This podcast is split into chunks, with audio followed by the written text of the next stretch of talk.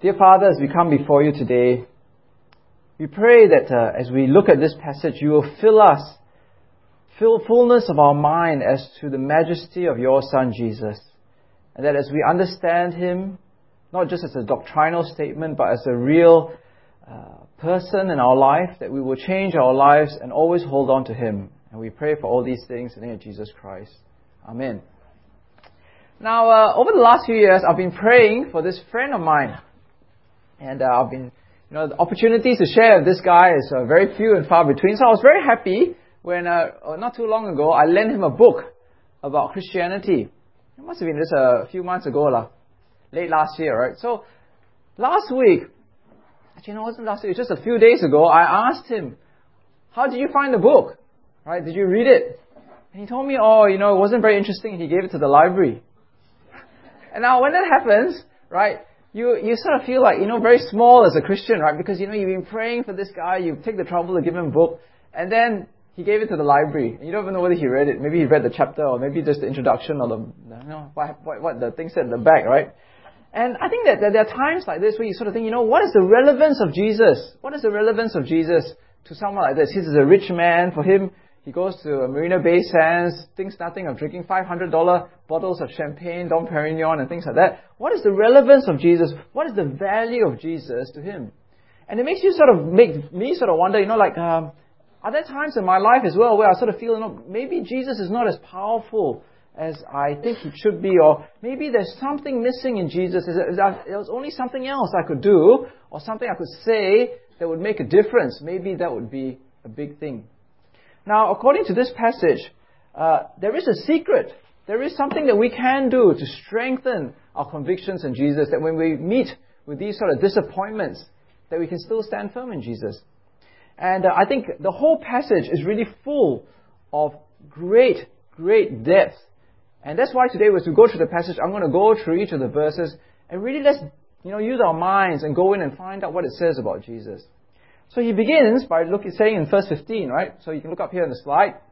He is the image of the invisible God, firstborn over all creation. In your own Bibles, it'll say that he is the image of the invisible God, the firstborn over all creation. Now, what does that mean, the firstborn over all creation? Um, some people, like the Jehovah's Witnesses, think that the firstborn over all creation is like the idea of he's the first of creation. Uh, he's still part of creation. He is a created being, but he's the very first created being. But we must remember that actually, in the old days, being the firstborn is not just being the first in the family, it is the position of being the heir, the ruler, the owner, the inheritor, the, the chief inheritor. Okay? Now, in modern society, we don't think of things like that, you know, because obviously if you're a child and your father has uh, things, you sort of hope that they will split things equally, right? Uh, maybe it's that time to send a birthday card to your parents, right? But you know, you sort of hope that when they when they pass away, everything will be split equally, right? But then, the reality is, the olden days, in the times of the Old Testament, the eldest son was the one who received the inheritance. The oldest son will look onto the farm and think, "This is all mine. Uh, this is this is belongs to me. I will rule over it. I will run this thing. So even, uh, I, this is the second week in a row I'm using my wife as an illustration. So even my wife Cheryl's family, right, she comes from a very traditional family in uh, Malaysia. And uh, she is the eldest daughter, but that doesn't mat- really matter because she's the, she's the woman, right? She has a brother below her who's the eldest son. And uh, the eldest son, uh, you know, wanted to do property business. So basically the father took all the money and built up this property business from scratch and gave it to him and said, okay, this is all yours. It's all yours to own, all yours to control, and uh, you're the sole owner of everything. And that's the idea here that Jesus is the firstborn over all creation. He rules and runs all of creation. To actually understand it even a bit, a bit more, if you look at verse 16, it builds on the idea. It's a very dynamic uh, passage, right? It builds from one verse to another. And in verse 16 it says this. It says, For by him all things were created, things in heaven and on earth, visible and invisible, whether thrones or powers or rulers or authorities, all things were created by him and for him.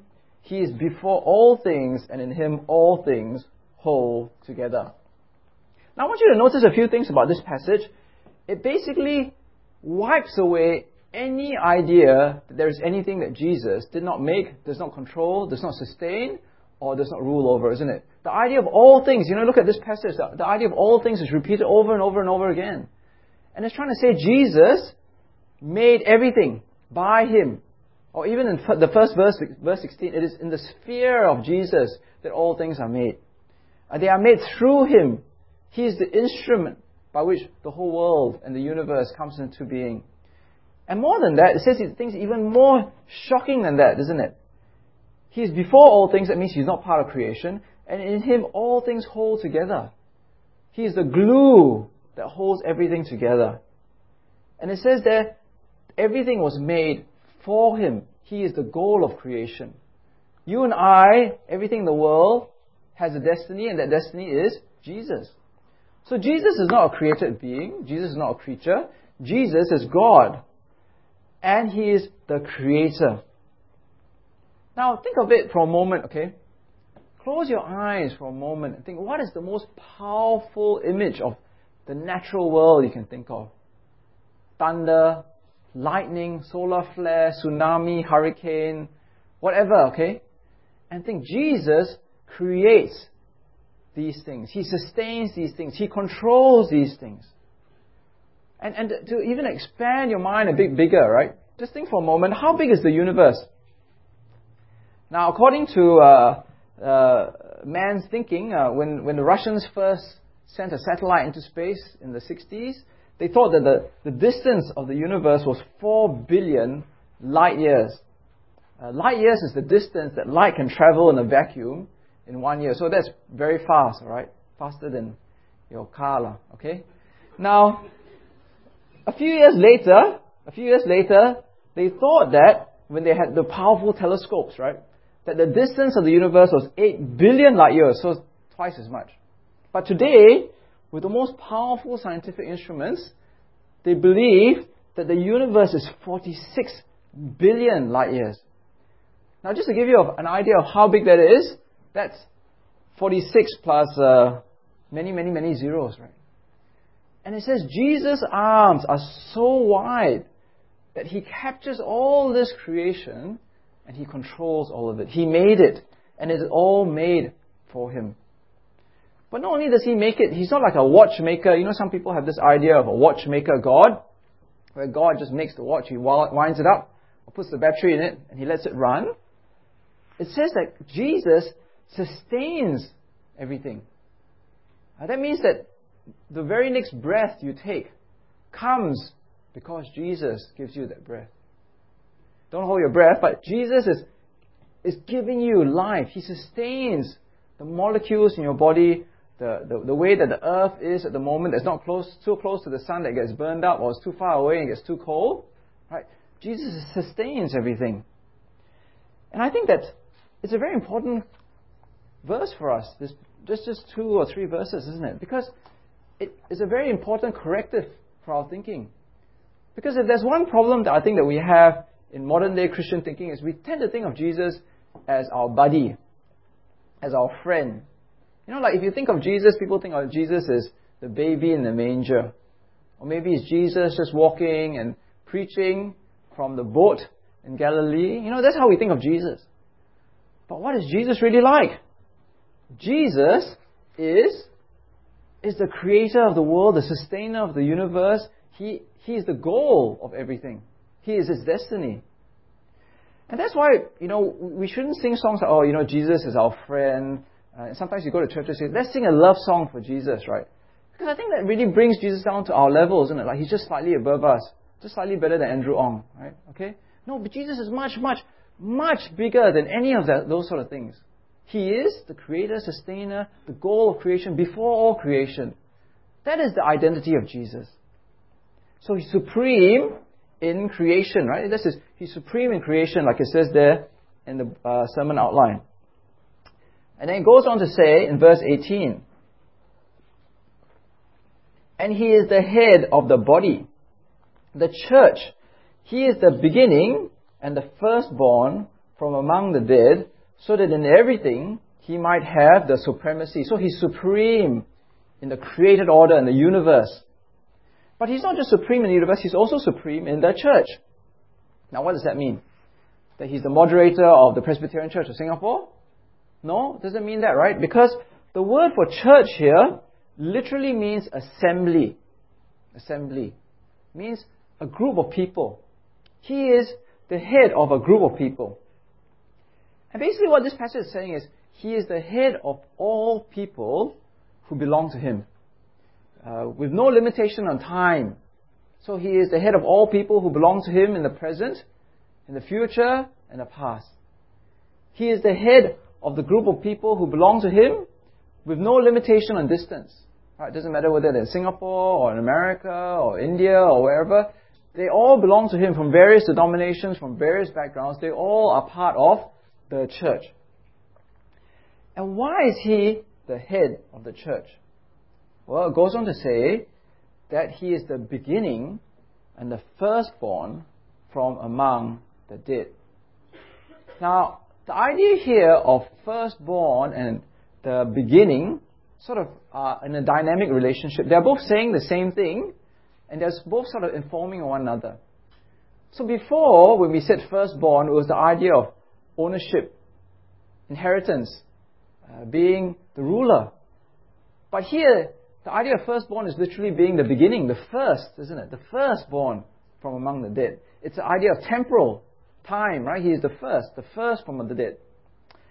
And that's why in other parts of the Bible, uh, you have a look at this passage, it says, uh, but the Christ has indeed been raised from the dead, the first fruits of those who have fallen asleep. But since death came through a man, the resurrection of the dead comes also through a man. And so, as in Adam all die, so in Christ all will be made alive, but each in his own turn. Christ the first fruits then, when he comes, those who belong to him. See the idea? Jesus is the firstborn, and all those who follow him will be born again to new life, a new creation with him. Revelation chapter 1 says, uh, Then he placed his right hand on me and said, uh, Do not be afraid. I'm the first and the last.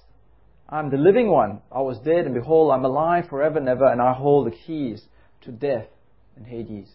It means he has the, the, the keys to control eternal life, to stop you from going to death and Hades.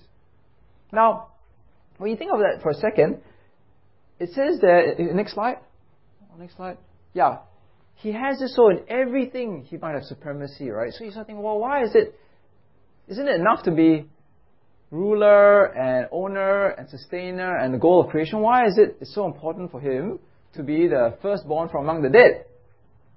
And I think that is a picture of how Jesus is supreme in this creation, in this world, but he is also supreme in the new creation in the new life, in the life, the resurrection age. Okay, not the new creation as in Suntec City, okay, but the real new creation.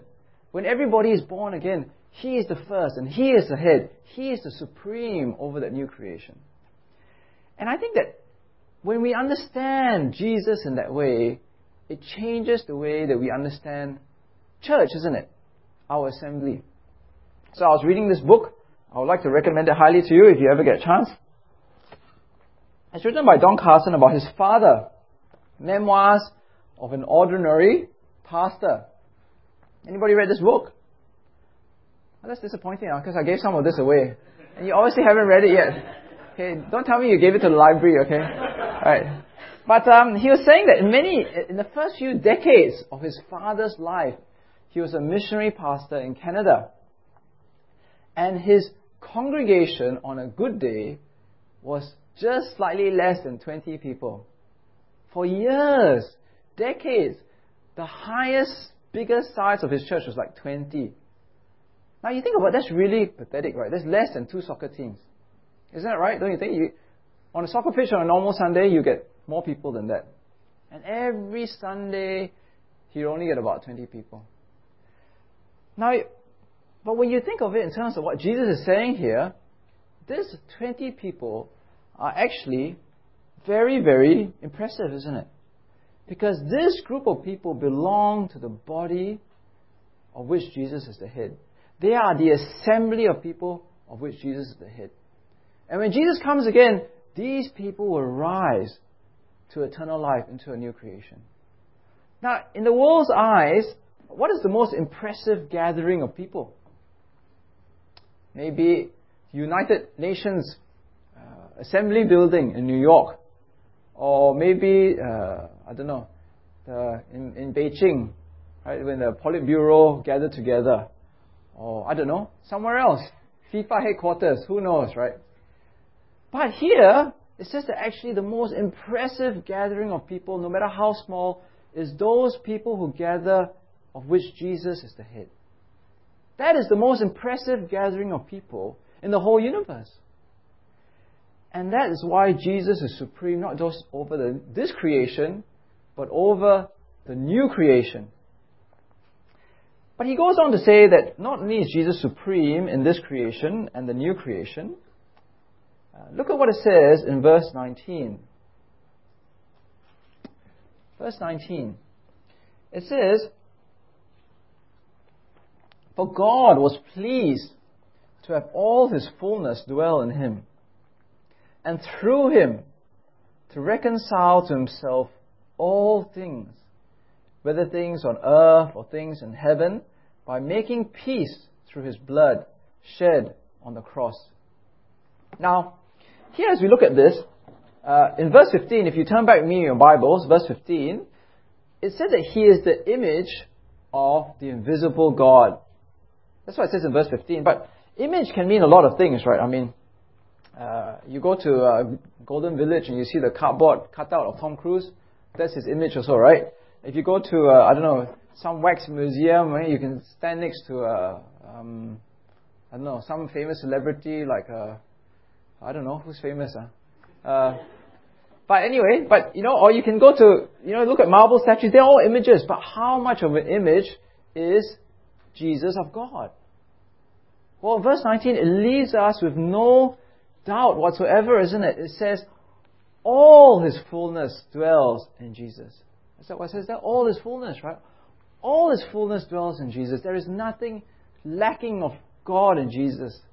When you see Jesus, he's not 99% God or you know 95% God. He's 100% God. And there is no more of God that we need apart from Jesus. When you think of G-O-D, you should think of G, uh, J-E-S-U-S, isn't it? Okay, because they are the same thing. You can't say, I believe in God and not believe in Jesus, because Jesus is all of God. But the more striking thing when you really think about it is, it says, and through Jesus, through Him, to reconcile God or reconcile Himself to all things, whether on earth or whether things in heaven, by making peace through His blood shed on the cross. Now, when I was younger, I used to think that all things here uh, was just humans, right? He reconciles humans. But you see, the context doesn't allow for it to be so small, just humans, right? Because if you look at the next passage, right, remember he keeps saying all things, all things, all things, all things, all things earlier on, isn't it? And he's still using all things in the same way.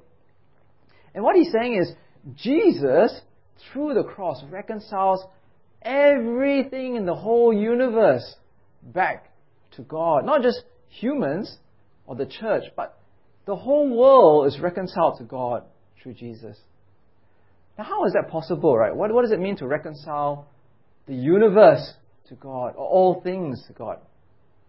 Well, I think the picture, as we understand the Bible, is uh, when mankind sinned and uh, the creation fell, the whole world uh, was said to be under subject of sin and and corruption and chaos. And that's what it says in Romans chapter 8. Right, if you look up here, Romans chapter 8, it says, The creation waits in eager expectation for the sons of God to be revealed.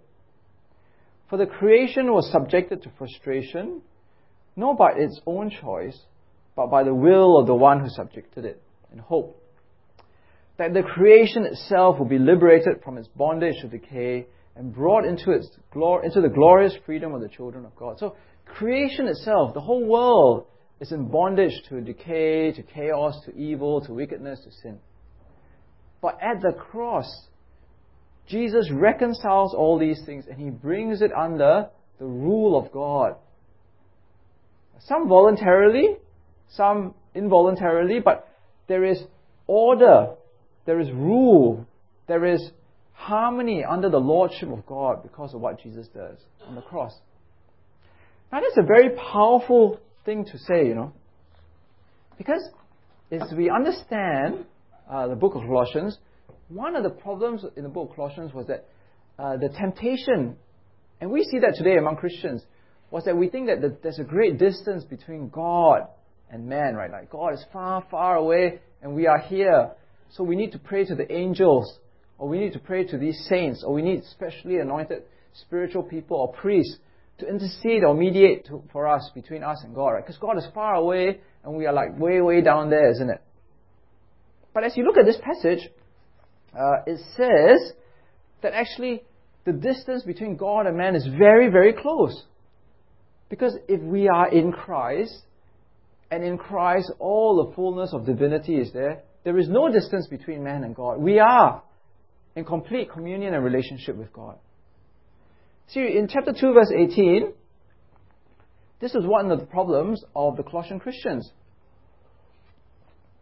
Do not let anyone who delights in false humility or the worship of angels disqualify you for the prize. Uh, such a person goes into great detail about what he has seen, and his unspiritual mind puffs him out with idle notions. So there's the idea where there are people with visions, right? There are people where they have uh, they worship the angels, and, and and we see the same thing for ourselves. That somehow we think God is very far away, and we need to to talk to the the next person, to talk to the top man up there, right? But actually, through Jesus, we have complete union with God. There is no distance between us and God. And the same way, we need to clarify to ourselves that Jesus has reconciled all things by his death on the cross. Uh, I was uh, I read this book before, and uh, Steve was kindly brought it to me from OMF Library. It's called Territorial Spirits and World Evangelism. If I've lent you this book, please return it. I can't remember who I lent it to. Okay, but I had it once before and now it's gone, right? And, uh, and he, uh, this uh, missionary, writes this very good book about how it, nowadays in Christian circles we always think of spiritual warfare, right? And the territorial spirits, and that's why people go on prayer walks. And that's a very new, new. I mean, it's quite a recent phenomenon. And he, in his book, I remember reading it before, he makes a very good point. He says these practices are not from the Bible. They come from outside the Bible, even a pagan understanding right, of territorial spirits, spiritual warfare, prayer walks, and so things like that. But if you think of this passage, you really look at this passage and you understand what it says. If Jesus has reconciled all things to the Lordship of God and brought harmony and order and rule over all things, then there, there is no territorial spirit. There is no, we don't need to go on prayer walks. Because Jesus is the ruler. God has conquered all these things through Jesus Christ. You, you just have to pray to God. You just have to pray to Jesus because these things are already defeated. So Jesus does not come, you know, first of all, the first thing we say, you know, Jesus is not this frail, feeble, weak man or this little baby. Right? But in a spiritual sense as well, through what he's done on the cross, he has conquered all things. You don't have to fear, you know, that you'll be possessed by the devil or you go into a room and there's some evil spirit there, right? That, that somehow Jesus cannot overcome these things. You must have confidence in what Jesus has done on the cross. So he's supreme in the creation, supreme in the new creation, supreme in revelation and reconciling man to the world. Oh, sorry, God to the world. But in verse 21 to 23, it doesn't end there, isn't it? Verse 21, he says, Once you were alienated from God and were enemies in your minds because of your evil behavior. But now he has reconciled you by Christ's physical body through death to present you holy in his sight, without blemish, and free from accusation, even if you continue, sorry, if you continue in your faith, established and firm, not moved from what, from the hope held out in the gospel. This is the gospel that you heard and has been proclaimed to every creature under heaven, and of which I, Paul, have become a servant. Now the picture has gone from, uh, if you think of it, for those of you who need to think structurally like engineers, right? Okay, it's gone from Jesus supreme over the world, Jesus is supreme over the new creation, and now the picture is getting smaller and smaller, right? In a sense, Jesus is now supreme in the, the, the churches, the individual churches, the individual Christians' lives, in terms of reconciling them to God. And this reconciling is not an unwilling reconciliation, right? Because as Christians, we willingly are reconciled to God, right? Because that's why we have faith in Jesus. But he goes on to say that this reconcili- reconciling work that happens with the Christians in Colossae and ourselves happens because Jesus has taken away our sin. And he uses three terms to describe it, isn't it? He says there, through his death, he is to present you holy in his sight, without blemish and free from accusation. Now, the first two words, holy and without blemish, I'm not sure what your ESV, some of you using ESV says, uh, but it's the idea of being without defect.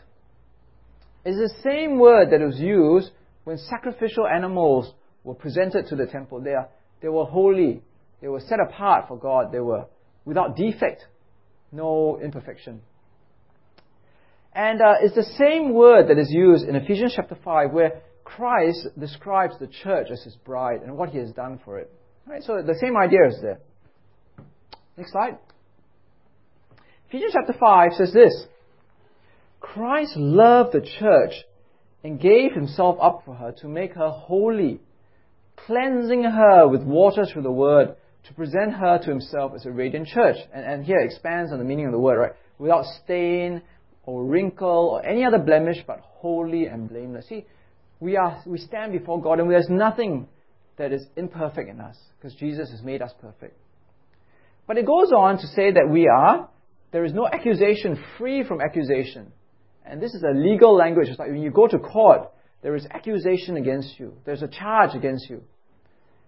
And it says here that through Jesus, not only are we forgiven, but even the very charge or accusation against us is gone. Through the death of Jesus on the cross, we are we can stand before God and there's no accusation against us. And what it's saying is, look, for us personally, when we stand before God, if we are holy, if we are blameless, if we are free from accusation, what other things do we need apart from Jesus? There is nothing more, isn't it? We just stay in Jesus and that's it.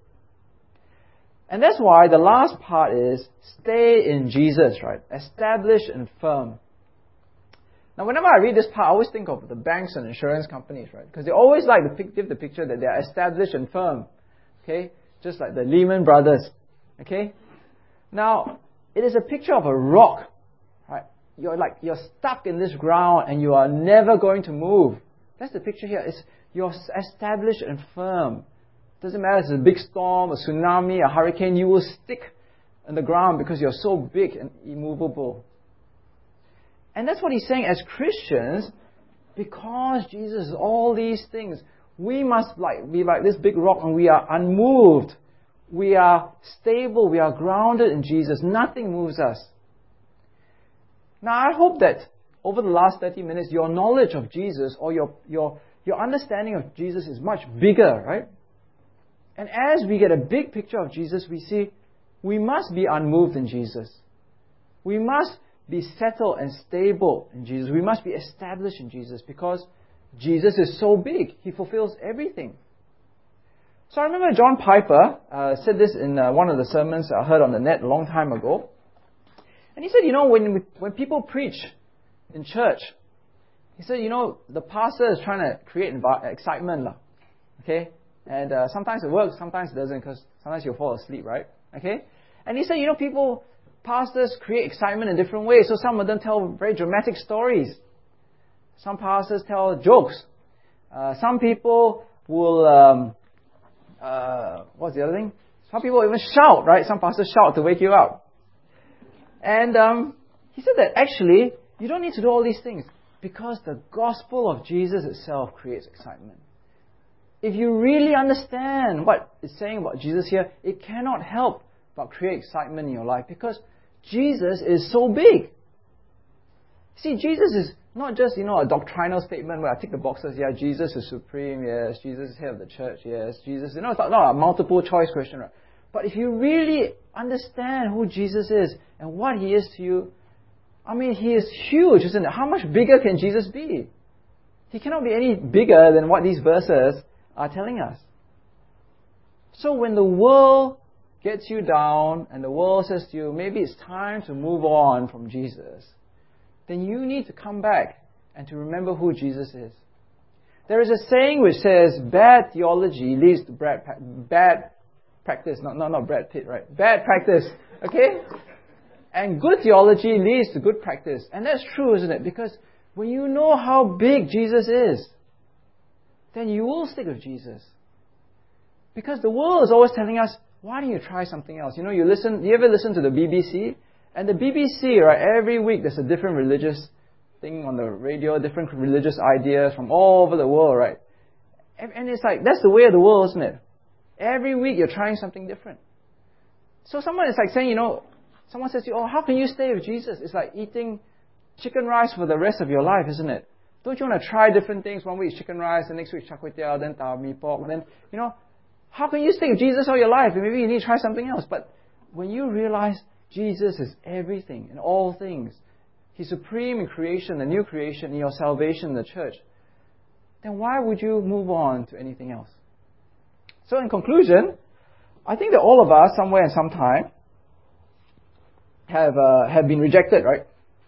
Maybe someone doesn't want to be your friend. Or maybe someone broke up with you. Or, you know, it's just, I remember reading this book, he's just not into you, not that into you, right? Okay? And whenever someone breaks up with you or doesn't want to be your friend or something like that, what is it saying? It's basically saying that there's something missing in you, isn't it? Uh, there's something that doesn't complete that person. Uh, maybe you're not interesting enough. Maybe you're not good looking enough. Maybe you're not smart enough. Maybe you're not charismatic enough. Maybe you're not funny enough. But there is some part of you that is missing. But here, as we look at this passage, in the Christian life, Jesus is everything. There is nothing more you need outside of Jesus. So, how big is the Jesus in your mind, right? How big? Do you capture the reality of how big Jesus is? Because when you finally get that into your head, you will see that you don't need anything more. And once we understand that, not just as a head knowledge, but in our heart, then we will be established and we will be firm and we will not be moved from Jesus. So may that be true for all of us. Okay, let's go to God in prayer. Dear loving heavenly Father, as we come before you today, Help us to see that we need nothing more because in your Son Jesus, He is everything. He is God. There is nothing that is not God that is not in Him. That He is our Creator, the world's Creator, the universe's Creator. He is the sustainer of the world. He is the destiny of the world. He is the goal of creation. He holds all things together. That He is the head of the church, the, the, your people, uh, the people belonging to Him through all generations and all places and all times and that He is the firstborn. He is the beginning, the first one of the new creation, of the new life, of the new resurrection. And that on top of that, He brings all things under your feet through His death on the cross. And that He saves us by saving us from our sins so that we can come before you without stain, without blemish, without wrinkle, holy and free from accusation. So help us to always take into our heart and really fix it in our minds that we know we need nothing more but Jesus and not be tempted to move on and try other things and rely on other things, but instead always turn to Jesus in everything. And we pray to you in Jesus' name. Amen.